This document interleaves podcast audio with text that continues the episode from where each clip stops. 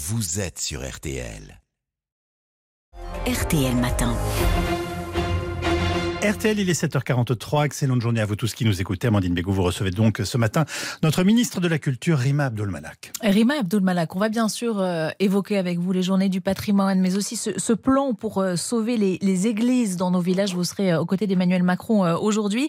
Mais d'abord, ces tensions en Afrique de l'Ouest. Une partie du monde de la culture s'inquiète ce matin après euh, ces dernières consignes du Quai d'Orsay, le ministère des Affaires étrangères, qui demande de ne plus programmer en France des artistes venant du Niger, du Mali et du Burkina Faso. Ils ne sont plus les bienvenus en France, ces artistes ? Ah non, pas du tout. Moi, je suis extrêmement attachée aux liens culturels qui existent depuis très longtemps entre ces pays et la France, entre tous les pays d'Afrique et la France. Au contraire, on les a même intensifiés ces dernières années avec des coopérations renouvelées. Et, euh, et ces échanges sont au cœur de notre vie culturelle. Mais là, on a une situation sécuritaire très très spécifique, extrêmement dégradée au Niger, au Burkina, au Mali. Euh, des bâtiments français ont été pris pour cible. Au Niger, l'ambassadeur est, est même euh, enfermé en fait dans l'ambassade. À Ouagadougou, l'Institut français a été incendié, par exemple. Et dans ces conditions et dans cette violence qui monte, il y a eu aussi des attaques djihadistes récemment.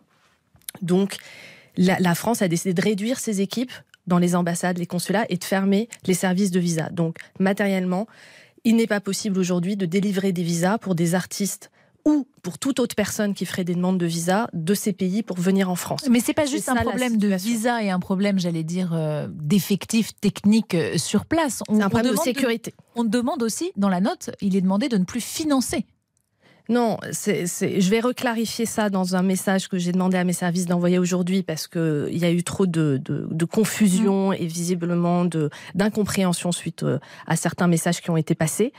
Euh, il n'est pas question d'arrêter d'échanger avec des artistes ou d'arrêter d'échanger avec des lieux culturels, des musées, des festivals, des, des théâtres dans ces pays. C'est juste qu'un nouveau projet de coopération là, qui démarrerait maintenant et qui nécessiterait d'avoir des visas pour venir ou qui nécessiterait pour les Français de partir là-bas alors que c'est extrêmement dangereux. Ou de l'argent pour le financer. C'est extrêmement difficile. Ou de l'argent pour le financer ? Non, l'argent, on, on a de l'argent. C'est juste que les conditions matérielles de mise en œuvre des projets, aujourd'hui, sont rendues très, très difficiles. Mais vous comprenez euh, que ça puisse choquer euh, un certain nombre de personnes. Sauf erreur de ma part, par exemple, on n'a jamais fait ça avec les Russes. Ah non, mais on, a, on, ne, on, a, on ne boycotte jamais d'artistes de nulle part. C'est, c'est pas, pas, du boycott, la, pas du pas tout, de pas du tout la question. C'est juste qu'on n'a pas de service de visa en fonctionnement aujourd'hui qui peuvent délivrer de visa. Donc, techniquement, il est, pour des raisons de sécurité que j'espère temporaires, euh, pas possible de faire ces échanges-là dans les semaines en ce moment. Par contre, je veux quand même préciser pour tous les artistes qui ont déjà des visas et qui ont des tournées prévues ou des spectacles prévus, ceux-là vont pouvoir venir comme prévu. Je veux aussi préciser que tous ceux qui sont d'origine burkinabé, nigérienne ou malienne, mais qui vivent en France, évidemment ne sont pas du tout, du tout concernés. Là, on parle de quelques cas de demandes, pas que pour des artistes d'ailleurs, pour d'autres types de professionnels. Ça peut être des sportifs. Les services de visa sont fermés. Donc, soyons bien clairs, ce n'est pas un boycott, pas de représailles. Pas du tout. Bon. Euh... En tant que ministre de la Culture, d'un pays qui est quand même présenté comme le pays des droits de l'homme, celui de l'exception euh, culturelle, ça vous gêne pas un tout petit peu quand même ? Moi, je suis extrêmement préoccupée par cette situation euh, très tendue dans ces pays et je suis ni ministre de la Défense ni ministre des Affaires étrangères. Mais en tout cas, euh, la France a toujours été au rendez-vous pour euh, accueillir les artistes en danger dans leur pays. On l'a fait avec les artistes afghans, iraniens, euh, ukrainiens, russes, dissidents. Et on continuera à le faire. On le fait aussi avec les artistes des pays d'Afrique qui sont menacés pour diverses raisons. On a toujours accueilli pour des résidences courtes ou longues, pour des projets. Nos acteurs culturels sont en lien constant avec les artistes du monde entier. La France a toujours été une, une nation ouverte et une, une terre d'accueil pour les artistes. Donc c'est pas un changement de pied. Non, c'est une adaptation à un contexte sécuritaire extrêmement dégradé qui cible particulièrement les bâtiments français et les équipes françaises dans ces trois pays. Rima Abdul Malak, vous serez aujourd'hui en, en Côte d'Or aux côtés d'Emmanuel Macron qui doit annoncer une série d'aides pour sauver les églises des communes de moins de dix mille habitants. Euh, combien d'édifices sont concernés ? J'ai lu cinq mille. Alors, on estime entre trois mille et cinq mille les églises dans les petites villes qui ont besoin le plus d'être restaurés. En réalité, même entre mille et trois mille sont vraiment dans un état préoccupant. Ce sont des, des édifices qui sont au cœur de nos villages, qui portent une histoire, qui, auxquelles les Français sont très attachés. Ces clochers sont des repères aussi dans nos paysages.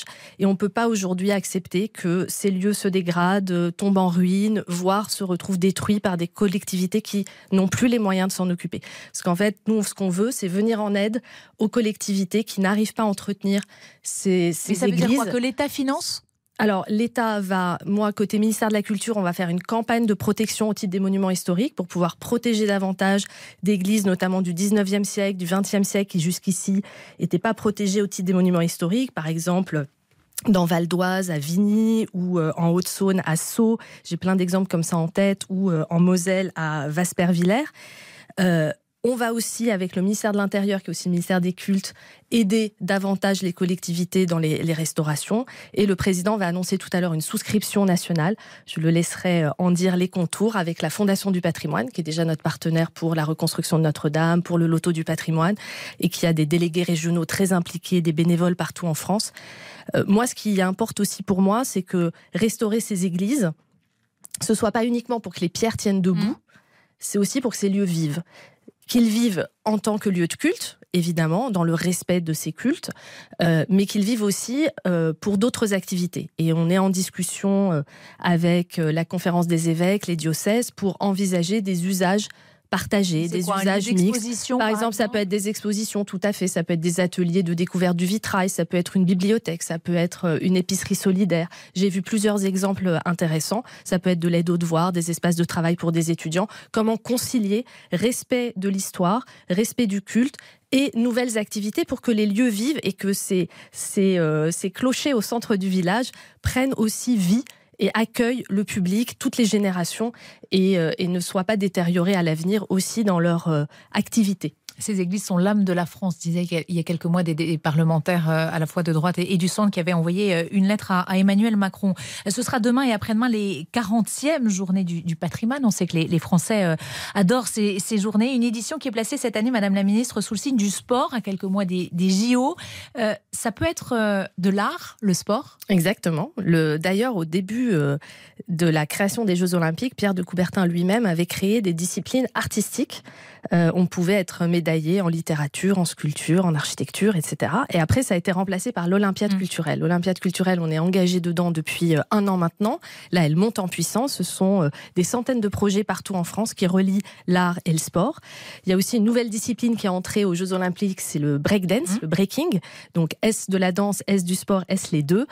Euh, avis aux amateurs. En tout cas, c'est euh, voilà, c'est aussi le sport se renouvelle avec la culture, la culture se renouvelle avec le sport. Ce sont euh, euh, deux domaines de la vie qui ont énormément de valeurs en commun, le dépassement de soi, l'excellence, le collectif, l'élan du collectif. Et donc, on a décidé de placer ces journées du patrimoine aussi sous le signe olympique, avec euh, l'ouverture de sites sportifs à la mmh. visite. Donc, on pourra visiter des stades, des piscines, des gymnases, des jeux de paume, mais aussi l'organisation d'événements sportifs et culturels dans des lieux comme ce spectacle que j'évoquais au ministère de la Culture qui s'appelle Horizon, de l'artiste de cirque Raphaël Boitel, qui a invité euh, des stars du parcours qui vont euh, euh, créer une performance sur les toits de mon ministère.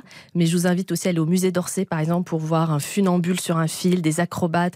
Voilà comment le patrimoine peut accueillir en quelque sorte la performance sportive dans un élan artistique. Et je rappelle qu'à l'occasion de ces journées euh, du patrimoine, le groupe M six ouvre ses portes. Hein. Vous pourrez venir visiter la radio R T L, mais aussi Fun Radio, R T L deux. Ça, c'est demain. Et puis dimanche, ce sera la télé. Merci beaucoup, Madame la Ministre. Merci. Vous restez avec nous, Rima Abdul.